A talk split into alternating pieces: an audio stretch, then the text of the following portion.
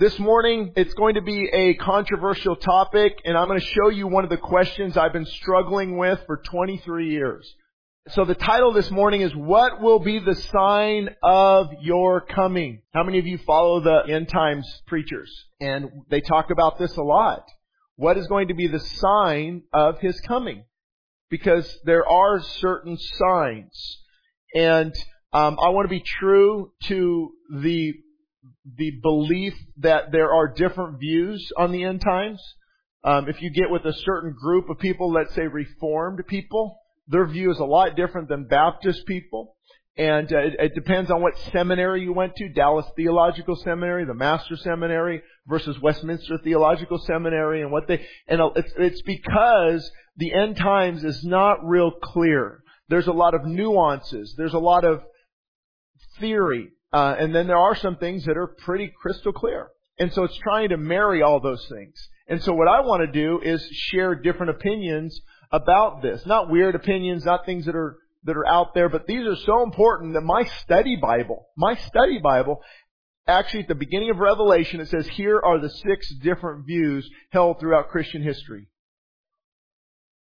And so, and the only reason I say that is when I share different views, the usually the pre premillennial dispensational current you know belief right now, and they don't like me offering other views. And all I'm saying is, hey, here's what other people believe. Here's why we need to show grace and love, and we can have our our view and hold our view strongly, but we also have to understand that this is not an essential of the Christian faith. The essential is Jesus is Lord and Savior and He's coming back again. Are we ready? Are we prepared? Uh, and there's different, and I don't want to confuse people with terms, but it is interesting. You know, there's something like uh, preterism that believes all the prophecies in the Bible have already been fulfilled. Now, that one, for the life of me, don't understand. But they have, you know, from their viewpoint, or partial preterism. Some things have been fulfilled. Uh, millennialism that we are currently in the millennial reign of, of, of Christ. And if you listen to my podcast with Sam Storm, theologian Sam Storm, he breaks it down why he believes that. And then there's others that believe in the um, post post tribulation, where we're actually as believers going to go through the tribulation, but God preserves His people, and we're going to go through it, and then the final coming, Jesus' return, everything happens at the end of that. And then a lot of people, most of you probably, if you listen to Jack Hibbs, uh, Amir Tsarfati, Jack Graham, uh, you know, a lot of people even on our radio network, Greg Laurie, of course, all the Calvary Chapel guys are pre pre tribulation meaning we're going to be raptured before the tribulation comes. And the reason I have different views is the main view on that, the main, the main kingpin that I believe is when they say um, that we're not appointed for God's, we're not appointed unto God's wrath. That scripture. But that scripture in context is actually dealing with the final judgment and being sentenced to hell for eternity. So I, I can't apply that scripture to the tribulation. Now, if God is pouring out His wrath on a disobedient earth, yeah, I don't believe Christians would be receiving that. But could God cover? Like he, when he, when he, when he judged, uh, Egypt, he preserved his people. Hmm. So that's interesting. So you see why there's different views. And if you go back, you can listen to, um, what I taught in the past and, and my view, um, I, have shared this many times before, is uh, you know pan tribulation, of course, seeing how it's all going to pan out. But um, I because when great men of God are divided, I'm just a country preacher. I just go and preach repentance, and I'm like theology, eschatology, pneumatology, soteriology, and inductive and deductive approach to your sermon preparation on hermeneutics and homiletics. I'm like, wow, I, I just, the simplicity of the gospel turning sinners back to Him. And so that's why I don't get dogmatic because these guys are smarter than me. They read the Greek, they understand the Hebrew. And that's important because there are sentence structures that we're going to get into. Uh, reader beware when the abomination of desolation is standing in the temple. Right?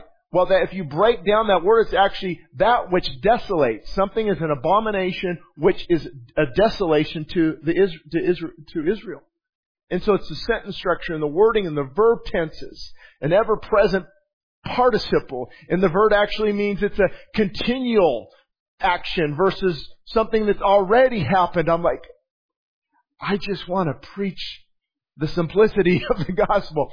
But I've committed to Revelation and boy, oh boy, oh boy, has it been fun.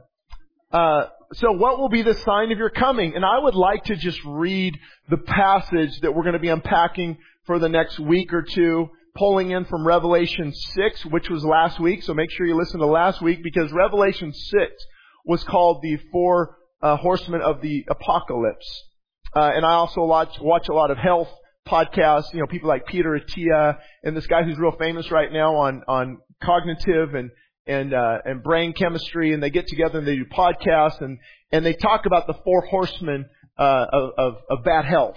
You know, with cancer and diabetes and, and cognitive related issues. But it's funny how the four horsemen, it kind of has, it's, it's stuck, uh, for, for decades and even centuries. And that was, you know, he who conquered on the white horse.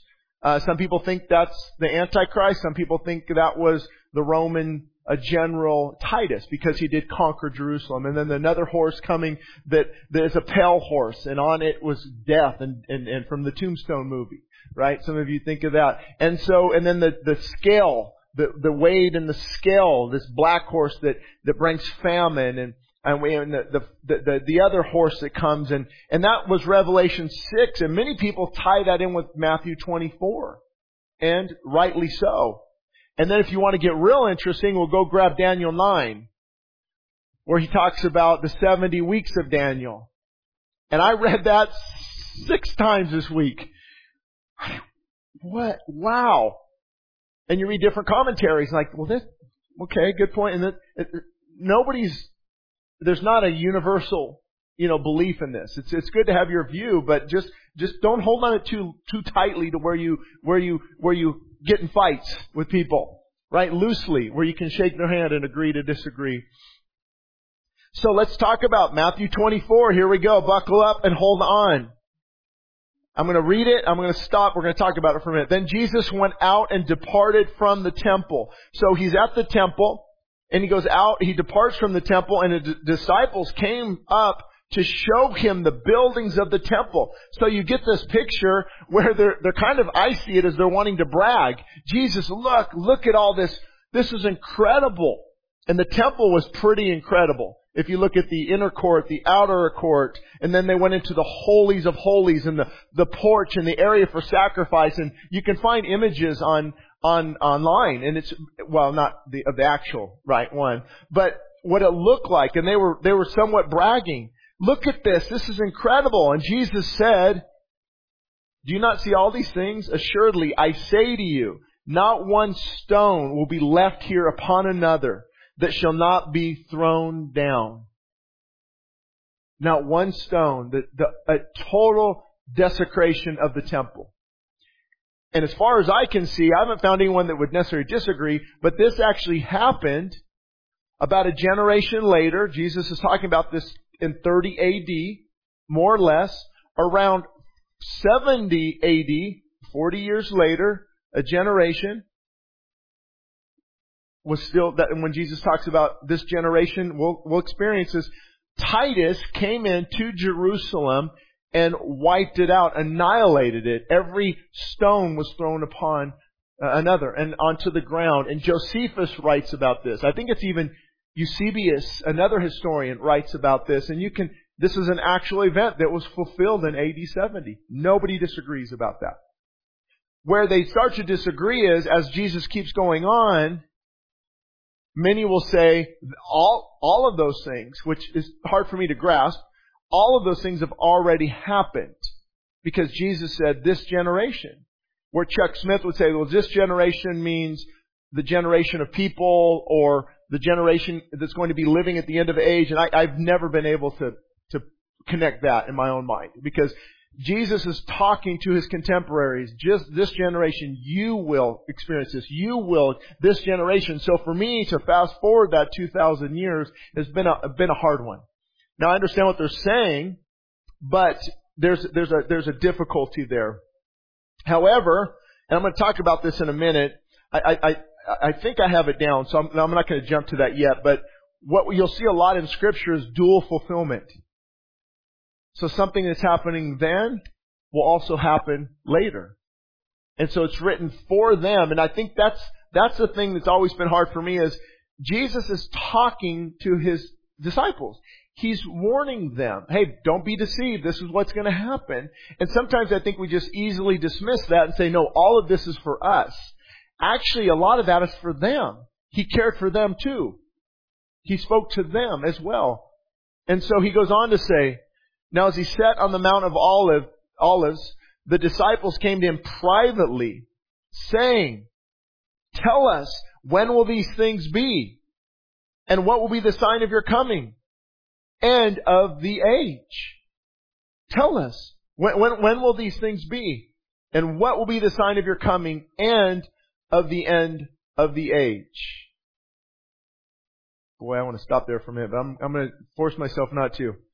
And verse 4, and Jesus answered and said to them, okay, take heed that no one deceives you, for many will come in my name, saying, I am the Christ, and will deceive many.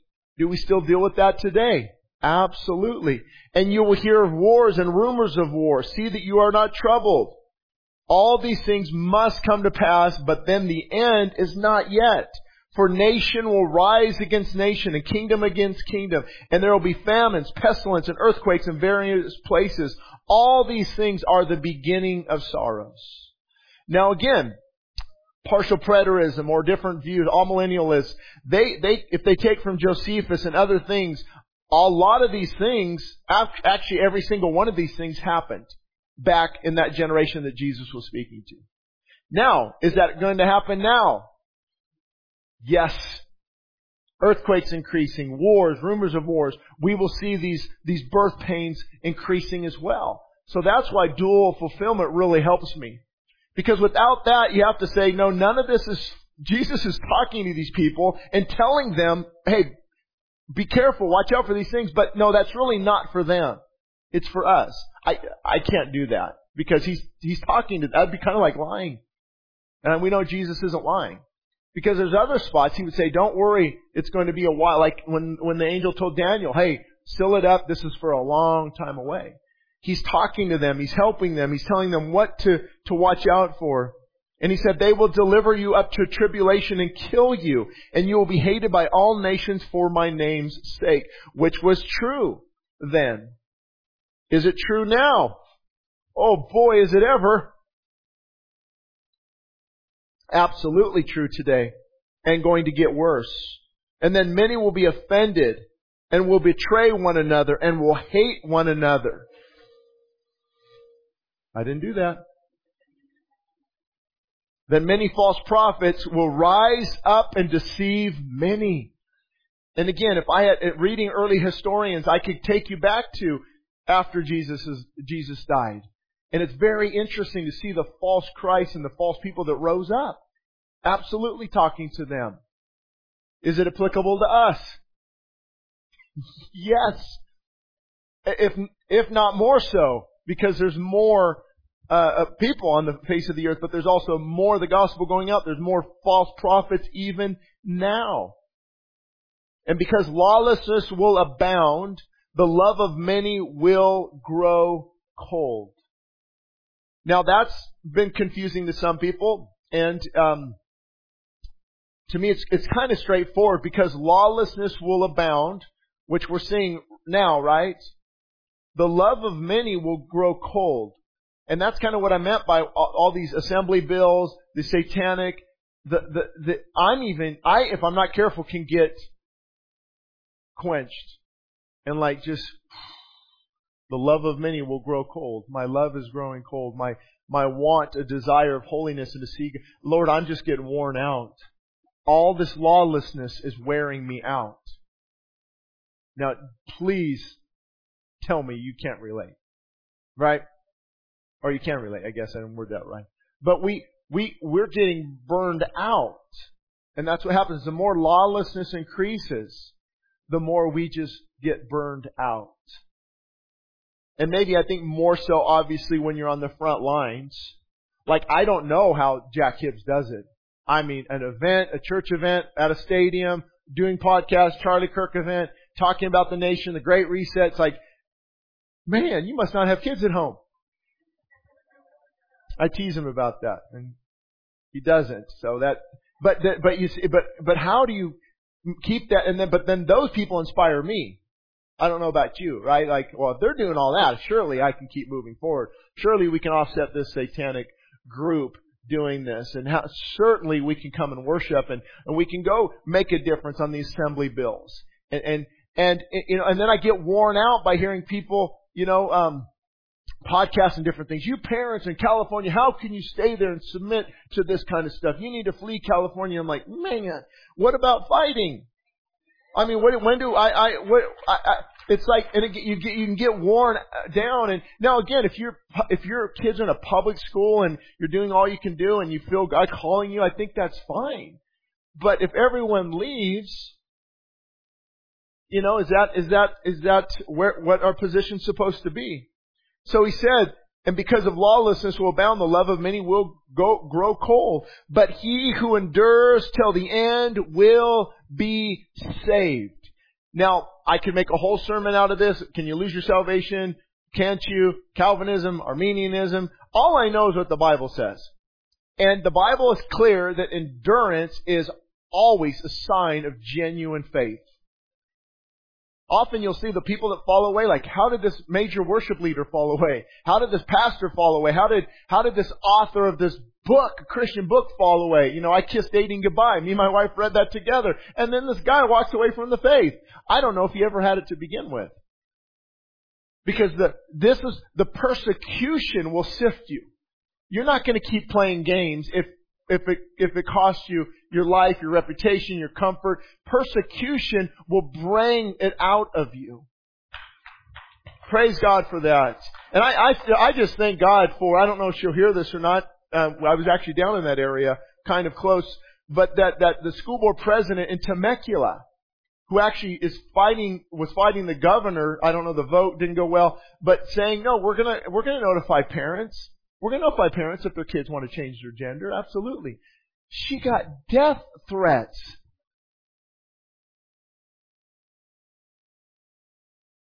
How sick and perverted are these people to actually threaten her? See, it's demonic. Once you understand it's demonic, they give themselves over to a debased and corrupted mind and they are led by the father of darkness, not the father of light. And then they get deceived thinking we're for the people, we're for love. No, you're for perversion and sin and all kinds of wickedness. And you've been deceived so you think you're this free, freedom fighter and you're going to let people live how they want and we're going to stand up for that nine year old that wants to change their gender. No, that's not standing up for them. That is child abuse. Let them work through these issues. Point them to the cross. Point them to the Savior. And so that is how we ended it here. The gospel of this kingdom will be preached in all the world as it is written to all the nations, then the end will come. This part is hard for me to see how that already happened. That's why I'm not a, a, a certain group of eschatology. I'm, I'm kind of like all over the place. Like, that's a good point. That's a good point. That's a good point. I'm a pan trib. It's going to pan out, and I'm trusting in God. And I'm just being honest with you, and that actually frustrates people. Pastor, you need to have a solid view on your eschatology. What, why you differ from that person? Yeah, but I'm right, they're wrong. Well, they say you, they're right, you're wrong. Where, where do you, where do you, where do you, where do you want to go with this? Because there's, there's, we just know what Scripture says. Unless all doesn't mean all, all could mean that general area. You know, I, I got it. But we see these things playing out. Also, I think we have a much better view of things now a hundred years later when they didn't think it was possible for one person to govern the whole world. When how how are they going to witness this in Revelation? Though they're going to see the whole world's going to see the witness, and that that's impossible. But now we see how all these things could easily come to pass. So something that I've always really appreciated is it's called dual fulfillment. I think we have um, the the the well, there's a whole bunch in the Bible, but just some that stick out. Dual fulfillment means it was fulfilled then and it's going to be fulfilled now, in the future, or it was fulfilled, uh, especially in the case of uh, number three, Isaiah's virgin birth prophecy was fulfilled pretty close to, uh, and I won't get into detail. It had nothing to do with Jesus. It actually had a virgin conceived, and that was a, a sign to one of the kings. But then five, six hundred years later? Is that about when Jesus came after Isaiah? I don't know. You can tell me later. But then now that prophecy comes true as well. And so you can see Joel's Holy Spirit prophecy in the last days. In the last days, God will pour out His Spirit. That's what Peter said. He preaches powerful sermon. Powerful sermon because said, oh, you're just drunk. You're speaking in tongues. That hasn't changed. Still mocking the gifts of the Spirit? And, and Peter says, oh no, no, no, no, no, no. Let me clarify here. They're not drunk as you suppose. This is what the prophet Joel spoke of, that in the last days I will pour out my spirit on the sons and daughters and the old men prophet, dream dreams, the young men prophesy, and on my men servants and my maid servants I will pour out my spirit in those days. And this is that. This is that. But then, if you keep reading, it's going to talk about things that are still to come. Or especially when Jesus, some part of scripture, when he came into the temple, this is in my notes, I just now thought of it, he's, he comes and he, he says, I, God has anointed me to preach the gospel to the good news and, and to the sight to those who are blind, set the captives free. And this scripture is fulfilled in your hearing. But there's not a period. It actually goes on to say, and the day of the vengeance of our Lord. He stopped because that hasn't come yet. So see, it's, it's scripture, there's dual fulfillment in, in, in, in all the scripture. And you can look at uh, Ezekiel's Gog and Magog prophecy, if that's coming again in the future and, and what, what happened back then. Samuel's prophecy to David, uh, possibly Matthew 24 could be dual fulfillment. And that's what I think is difficult because God in His sovereignty, the Word is perfect and it will make sense at some point. It's hard to write to a group of people and still have relevance today. And if we're not careful, we can put all the relevance on us and forget that actually one of the laws of homiletics is putting together a sermon. Hermeneutics is a study of the Bible. One of the laws you cannot break is you have to look at the contextual uh, consistency. You have to look at the historical consistency and then canonical consistency. What does the whole Bible mean? What was the author trying to say to those people? If you, if you bypass all that and say, oh, what does it have to say to me? What's it just, just for me today? You can actually take scripture out of context. And I want to do a podcast on that because it's so important. The scripture's out of context. I mean, it's kind of funny because I used to quote them, and I and I still do. But we just have to be careful, uh, especially um, for some of you. This might just be a little extra.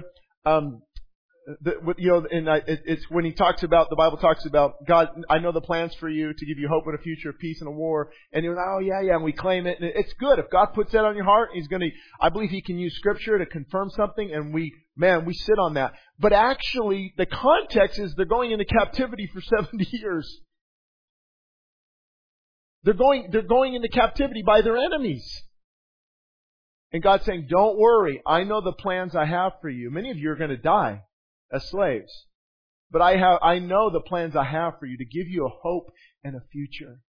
And it's going to be onto their children. And so the context is so important. So important. And we use, if my people are called by my name, will humble themselves and pray and seek my face. The context is when God said, when I bring pestilence, when I bring famine, when I bring drought, if my people, if they turn back to me, then I will begin to heal their land. Or one of my favorites, and I still get this a lot, people post on social media, Pastor, you don't you know you're not supposed to judge? Actually, I'm, I'm, I'm actually supposed to judge. No, no, no. Read it, Matthew 7. You're not supposed to judge. No, read the whole thing. Read the whole thing. First, get your heart right then you can and should judge. In John, he says you are to discern and judge all things. So see, scripture, even in, especially end times, we have to look at it. What is Jesus saying to them and to us? A very famous theologian uh, by the name of D.A. Carson. Really, when I read this, when I read his commentary 16 years ago, it really stood out and he, he, he would probably have a view different than many of us. Um, and I, am not going to say what it is because I'm not real sure, but it's probably more along amillennial type of, of view. But he said, you know, when Jesus is going to go on to say, this generation will no way pass away. They'll see these things. This generation, this generation. He said for us to apply that to us 2,000 years later is the only time in all of the gospel then where we have an audience shift away from them now to us. I'm like, well, that's, hmm, that's a good point. And so all these things over the years I've just kind of set on. So many tie in Revelation 6 with Matthew 24. And so here's I'm going to unpack this for a minute. Then Jesus went out and departed from the temple, and his disciples came to show him the buildings of the temple. Remember, I just read this 15 minutes ago. And Jesus said to them, Do you not see all these things? I surely I say to you, not one stone will be left here upon another, and it shall be thrown down. And for those who are interested, you can read The Wars of the Jews from Josephus. I think that's the next screen. And I'm not, and, I'm not going to um, go through this uh, uh, to, to a long degree here, but he talks about the Romans coming in and and decimating the temple and and really just and, and a lot. How many people? The last sentence there died of famine. Thousands of people died of famine. They were going to a house to kill the families. Oh, they're already dead of famine and he would see that, that families turned on themselves and died in the famine and, and, and Rome just conquered all. It, it was, it was a cataclysmic event for that time and that season for the Jews. Never experienced anything remotely like this. And so the next screen says Revelation 6, what we talked about last week. So this is how they would put um, Revelation 6 with Matthew 24. The white horse was Titus. Revelation 6, 3 through 4. They, they take peace. Revelation 6, 3 through 4 talks about taking peace from the earth. So a lot of us think that could be from the whole earth, which would, I would probably lean on that. This is a hard one for me to say this is, applies to Matthew 24. Because whole earth seems to denote whole earth. In Revelation 6, 5 through 6, a black horse, and he who sat on it had the pair of scales, and this is famine. And Josephus said so many people died of famine. And the pale horse, him who sat on it was called death and hell followed. So the reason I say this is a lot of people believe Revelation 6 that I taught on last week, go and listen to that one, believes that that was fulfilled, that Jesus was talking about that in Matthew 24, and that was already fulfilled when Titus conquered Jerusalem in 70 AD. So they would believe that Revelation, a lot of Revelation has already happened. Okay, so that's where that view comes from. So I want to do something. I want to rewind, rewind to Matthew 23. So we're going to go back a chapter. I don't usually read from the TLB, but I, I want to this morning. Jesus said, I will send you prophets and wise men and inspired writers, and you will kill some of them by crucifixion. You will rip open the backs of others with whips in their synagogues, and you will hound them from city to city, so that you will become guilty of all the blood of the murdered godly men from the righteous Abel all the way throughout biblical history to Zechariah slain by you in the temple between the altar and the sanctuary. Here's where it's interesting. Yes, all of this judgment of the centuries shall break upon the heads of this very generation. So Jesus is saying in 70 AD, when, when Titus comes, this is a judgment on Jerusalem because of all the prophets you killed. That's the only way I can see this fits. And so that's what, why this event in 70 AD would, was cataclysmic. It was so important. And that's why G- Jesus even cried out, Oh, Jerusalem. Remember when he cried out, Jerusalem, Jerusalem, and, and he's weeping. He's, it, there's a, there's a, there's a, from the depth of his stomach, he's, Oh, Jerusalem, Jerusalem, you are killing the prophets and you stone those who God has sent to you. I wanted to gather you together, but you would not listen. And now your house is left to you desolate. And that's what's coming in AD 70. That's why he said, reader beware of the abomination of desolation that can tie in from Daniel. But I want to talk about this, the signs of the times and the end of the age here. Matthew 24, 3, back to where I, I opened up. And here's why this is so important. Now he sat at the Mount of Olives. The disciples came to him privately saying, this is the third time we're reading this, tell us, number one, number one, tell us when will these things be? Number two, and what will be the sign of your coming? Number three, and what is the end of the age. Now this is more profound than you think because current pre, pre, pre-tribulation, dispensational, which many of, of you are, again, I'm caught in the middle, so I'm, I do not label myself. And many of the teachers on our radio network are, many men I respect are. The thing I've always had a question about is they break this up, these three things into three different periods of history. Where to me, the, the, the person asking the question, the disciples, is waiting for one event. They're not, they're not asking, hey, when will this be in, oh, when will this be a couple thousand years later? And when will, they're asking, when will, when will all these things take place? And to really get a better understanding of that, you actually have to cross-reference scripture. So let's put up Mark and Luke on the same exact event. Same exact event. Look how they word it. So Jesus is at the Mount of Olives, and they come up and ask him, tell us, when will these things be and what is the sign that all these things will be fulfilled? See, that, that tells me they're, they're asking, they're wanting, when is this cataclysmic event, this, this one thing happening? They're not asking for three different, different scenarios there. And then Luke, they asked him, teacher, when will these things be? When is it, when is this going to happen? And what will be the sign of when these things are going to take place? Now, ironically, a lot of the, the, the, current teachers don't, they avoid these two.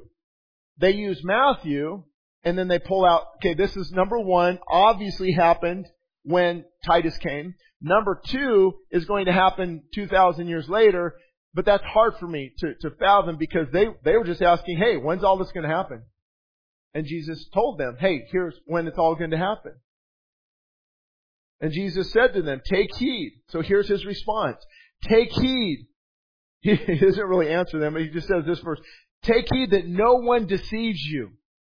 No one deceives you. Folks, this is the, this is the biggest problem in the so-called church right now is deception. Wokeism. Have you heard of that? Willfully overlooking known sin.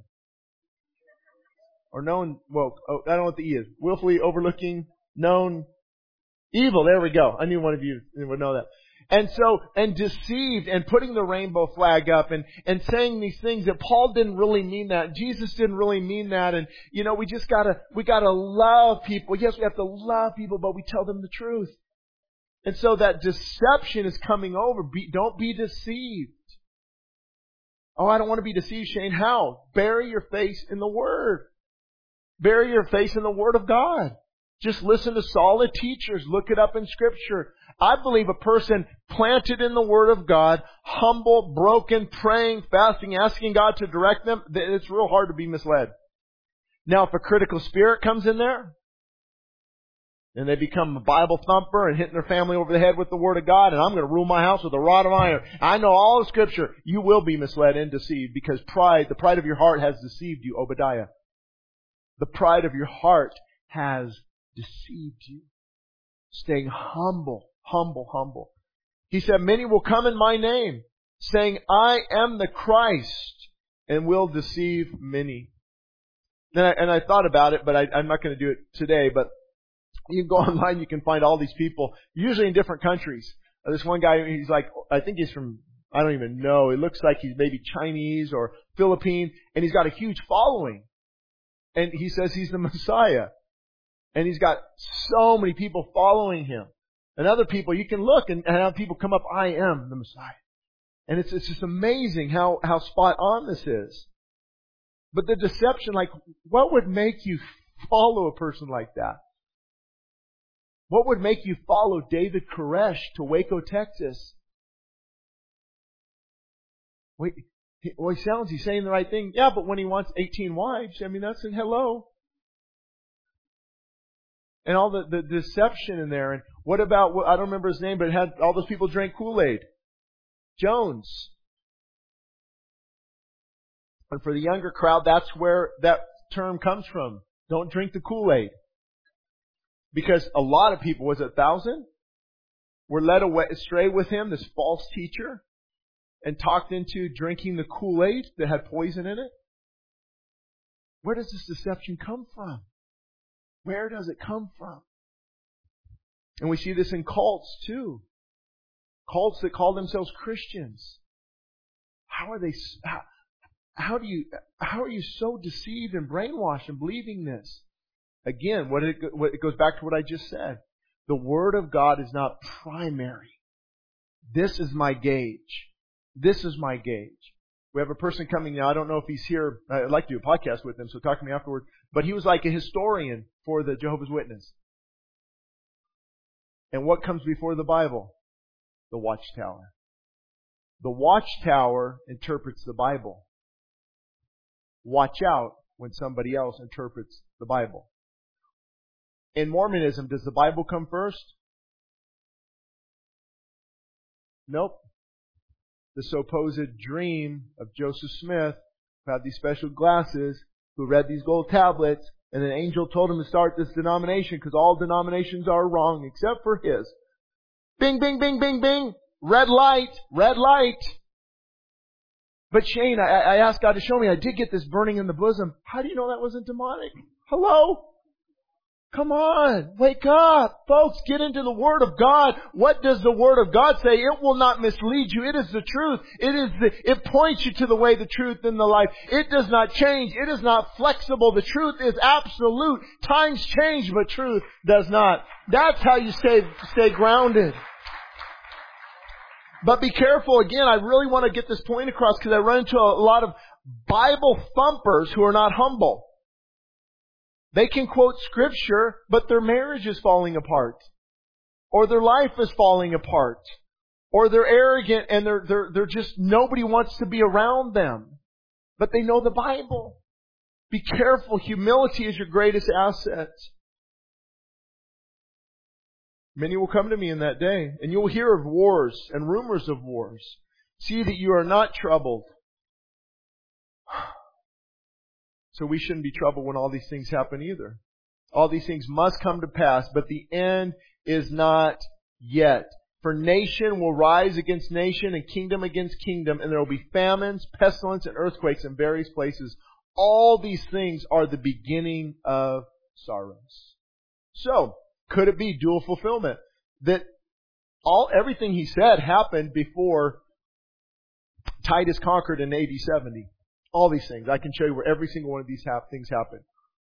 However, I don't think the end has come yet. I don't know, in case I'm missing something here. And so could it be fulfillment for us now to don't let wars and rumors of wars distract us. Don't be deceived by, of course all this applies to us today. Absolutely. As clear as day. Nation will rise up against nation. All these things are the beginning of sorrows. So it could have been the final day for Israel. Everything was broken at the temple. God, the abomination of desolation, we're going to talk about that. All of these things happened. However, it applies to us as well today. That we're going to start seeing these things. We're going to start seeing these, the sorrow increase and, and, and the beginning of sorrows because something's got to, it's got to culminate. It's got to come to something. We're not, we're not, we're not heading towards utopia. There, there, you, there seems to be this, this, this, the earth is even, even, even mourning, it feels like. And again, how are we deceived? I went over all this already, believing and falling, falling for a lie rather than the truth. His return will be very obvious. His return will be very obvious. Be careful because even a broken clock is right twice a day. Maybe not these kind, but you know, the kind you used to set up on the, you go and it'd say 12 o'clock. Come back later. Hey, 12 o'clock. The batteries are still working. 12 o'clock is a couple, 12 hours later, it's still 12 o'clock. It's, it's right twice a day. So sometimes people that are deceptive can, can, can be on a little bit. That's why if we had time we could talk about discerning of spirits. And discerning, is that really, really of God? Is that, is, is, is that of you, Lord, and, and, and having that, that spiritual discernment? And I had something happen to me yesterday that, that kind of showed this a little bit. It was, I'm, I'm preaching, I'm actually preaching, like preaching, not just teaching. And, and the guy in the front row goes, hey Shane, hey Shane, I need to ask you a question. You know, okay, let me, let me stop here. Let's, let's, let's see if this is, you know, I mean, what am I supposed to say? I don't know this guy. I'm just, I'm invited here. This could be one of their leaders, and I don't want to rebuke their leader. Uh, one of their leaders. And so, you know, he just kind of went on a little bit. And I said, okay, what's your question? He goes, oh, we need to run for office and school board. And I'm like, yeah, that's, well, that's true. We could have waited, you know. But um, just, just you know, listening and, and seeing and just talking to the people afterwards and the leaders. Um, you know, they said, yeah, thanks for handling it that way, but it definitely was not of God. And I said, absolutely not. He could have came to you and said, hey, I want to share this at the end. And so you can see that, that, and, and, and it could have been just zealous, you know, just, just overly excited and wanted to, I don't really know. It could have been a demonic distraction. It sure let the wind out of my sails. I had to, took me a minute to recoup. I'm like, I, where was I? What, what was this about? It's just such not, not a author of confusion right? God's not the author of confusion. I think that was uh, definitely uh, uh, the enemy trying to sidetrack for sure. But that discerning of spirits. I don't know, as many of you are new, because I told the story a few years ago. My wife, remember, I was in Wisconsin, and I'm preaching. It's a long haul. I mean, it's probably it was out to like the the, the meadow out there. This long haul in Wisconsin. The American Baptist Association had me speak, and uh, I'm talking about you know what I talk about and it was back when the Supreme Court uh, was was okaying, I think, gay marriage or something like that. And I said, all I said was, if the Supreme Court, uh, uh I said 50 years ago, the Supreme Court uh, would have never allowed this. They would have laughed this legislation out of the courtroom. And come, and I see people just getting up and leaving, like I'm talking dozens. Okay. Hmm. Well, what's going on here? Well, on my way to the airport, they decided to tell me, oh man, this is perfect timing. We were just voting on should we uh, uh, break off from each other over the LGBTQ issue. Gay mar- I'm like, that would have been good to know, tell me up front, because, you know, I just, man, but maybe not, right? You just, I'm just telling the truth.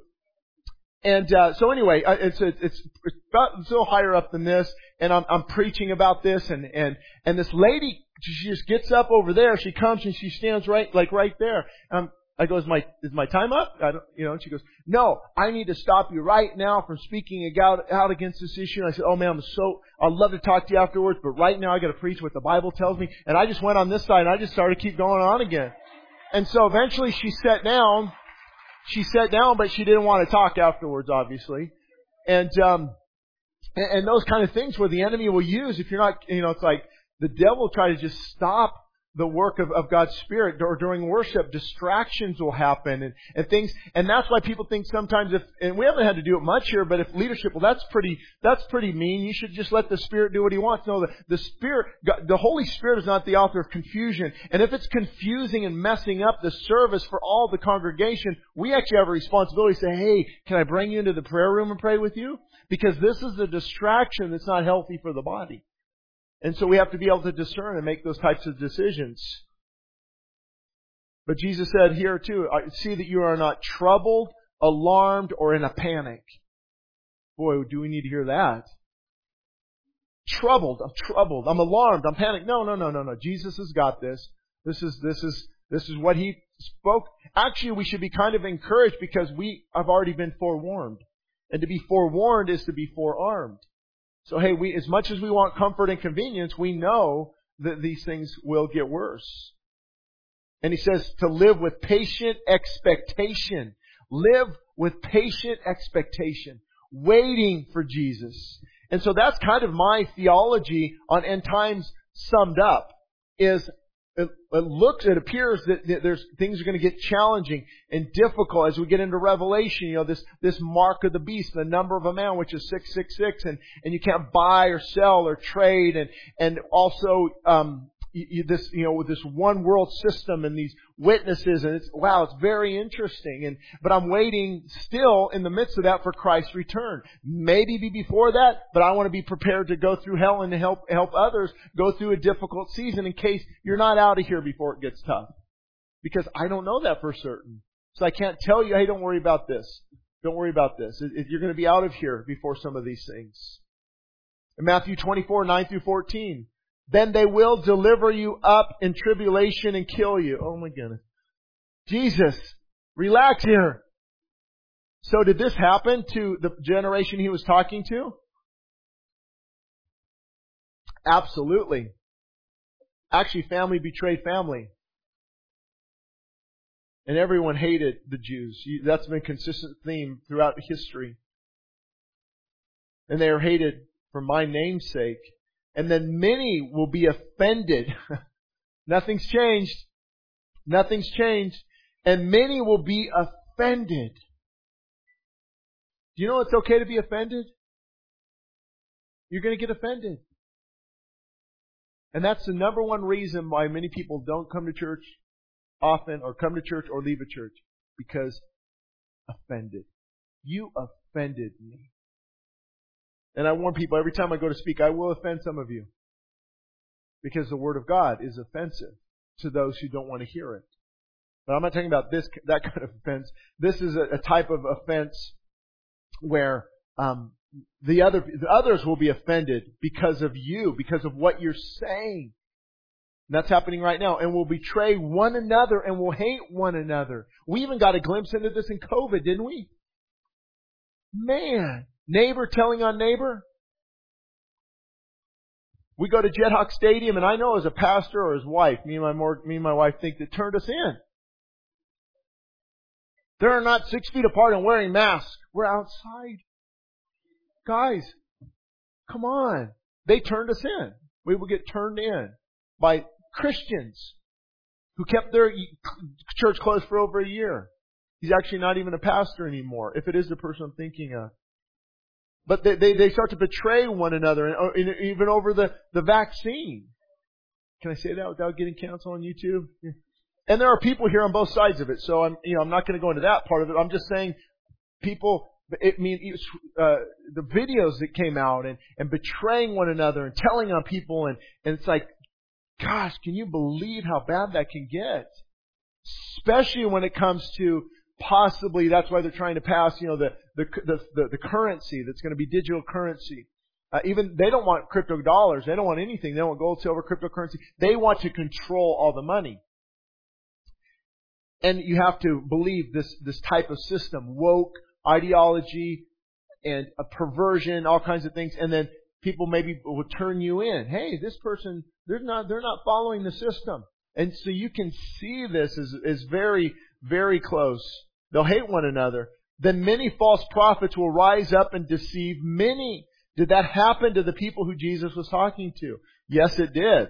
And it continues to happen. And lawlessness will abound, the love of many will grow cold. He who endures till the end shall be saved. Like I said earlier, persecution always follows genuine faith. And I, I want to remind you as often as I can on the second one. The truth will offend, but your attitude shouldn't. That's, that's the hard part, right? I'm just speaking the truth. I'm just, uh, no, you're a jerk. You're arrogant. You're in their face. Say, guys, come on. Especially in the conservative movement. We gotta get a lot more gracious. I mean, I, t- I tag people like Benny Johnson, you follow him, or Graham Allen, or all these guys. I'm like, guys, we gotta mm, tone, tone it down a little bit. Like, let's, where's the love, man? You gotta, yeah, speak the truth, but don't beat them up on the way that, as they're falling. Right? You offend them and then kick them. We're no better. We're no better. See, the, we, we stand for the truth, and boy do we stand. You know who's good at this is Tony Perkins. You ever follow him on the Family Research Council? You know, people like that. Jack Graham, uh, Jack uh, Hibbs is good. Jack Graham's, a lot of these, Jim Garlow, I mean, they're, they're really good at holding the line, but still loving the people. And that's where people sometimes get confused because of my strong stance against these issues, let's say LGBTQ, for example, I love the person and we help the person. There's people we work with that you don't know about that struggle with these things. Love them, but I will fight like hell against the agenda. See, that's, that's, and how, that's the hard part. Like, if, if, I'm, if I'm fighting the agenda, speaking against the agenda, I can still love the person, but I won't silence my voice as not to offend because it might offend. Because you're speaking the truth. But it's coming from a genuine heart to want to help. How can you allow in the school district to say, hey, if a nine-year-old wants to change, let's get him into surgery. Let's not tell the parents. That is child abuse at a very deep level and you will be held accountable. You don't love nine-year-olds that struggle. Yes, I do, but that's not the way to do it. You see? What's the best way then to help people struggle? Point them to the cross. Point them to the Savior. point them and say, listen, you might not take away your struggle, but now you can hold on to the hem of His garment. Now you can fall forward in the arms of God's will, redeemed and set free. And although I struggle, I have a Savior that has set me free, and He can pull me to the other side. See, that's, you point them to the hope. Right now there is no hope. Research, all those who have transgender surgery, how many of those regret it years later? There's actually lawsuits against medical facilities because of that. And it's only going to increase.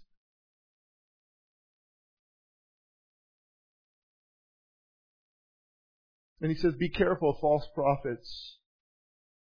I won't go into a lot of detail, but what, what you need to know about false prophets is they twist the scripture. They twist it and they actually encourage sin. They encourage it, sometimes by their silence. A false prophet won't call people, won't call people to repentance. Actually, in Jeremiah, read, read chapter Jeremiah, read chapter 23 today. I have not sent these prophets, yet they ran. I have not spoken to them, yet they spoke. They're telling my people, peace, peace. Everything's good. It's safety. God loves you. Everything's fine. Keep sacrificing your children to the God of Molech. Keep living in sin and debauchery and idolatry. God's, God's okay with it. You're telling them peace, peace when there's not peace. My judgment's coming unless you call them to repentance. Sign of a false prophet. Always a false prophet or somebody or a pastor who's not filled with the Spirit will never preach repentance. They'll never preach about the blood of Christ, the atoning work of the cross. The, the, they never preach the hard truths. It's the, it's the, it's the, uh, the, the smooth saying, tell me what I want to hear. For the time will come when they will not endure sound doctrine, but they'll look for teachers who will tell them what they want to. Oh, that felt good in my ear. Oh, that felt, tell me, tell me, tell me. I'm just, oh, I'm gonna go to heaven. I can live like hell. I love this guy. I love this guy. Don't you?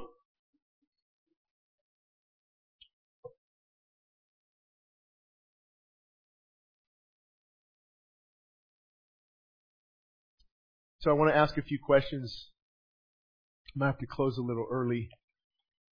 Does the world love the way we do church? Well, it shouldn't. Does the world appreciate that our church never challenges anyone or anything? Am I proud that I never make members feel uncomfortable? If so, we may want to consider Jesus' words that true disciples will be hated by the world because they speak the truth not because they avoid it. The love of many will grow cold. We talked about that earlier. People get worn down and worn out. John 3:20 for everyone practicing evil. Watch look at this. For everyone practicing evil hates hates. You wonder where does all this hate come from? Hello? You remember that, don't you, when you were living like the sinner? You didn't. Did you like people telling you what to do? No way. No way. That's pride. Don't tell me what to do. Matthew 24:14. And he closed out with this, and we'll pick up next week. And this gospel of the kingdom, and this gospel of the kingdom will be preached in all the world as a witness to all the nations, then the end will come. What is the gospel of the kingdom? Very simple, you just have to break it down. The gospel is the good news. The kingdom is the kingdom of God. The way to enter the kingdom of God is to believe the good news that Jesus died on the cross and you believe and have faith and repent of your sin. Repentance has to take place because repentance is acknowledging, I'm wrong. He's right. I repent and I have faith and belief in Jesus. And that's how a person enters the kingdom of God. But for all, most of us today, the final exhortation that we'll get to, Jesus actually says this, watch, watch therefore, for you do not know the hour your Lord is coming. See, that's my, that's my verse. I have to watch because I don't know the hour he is coming. Watch.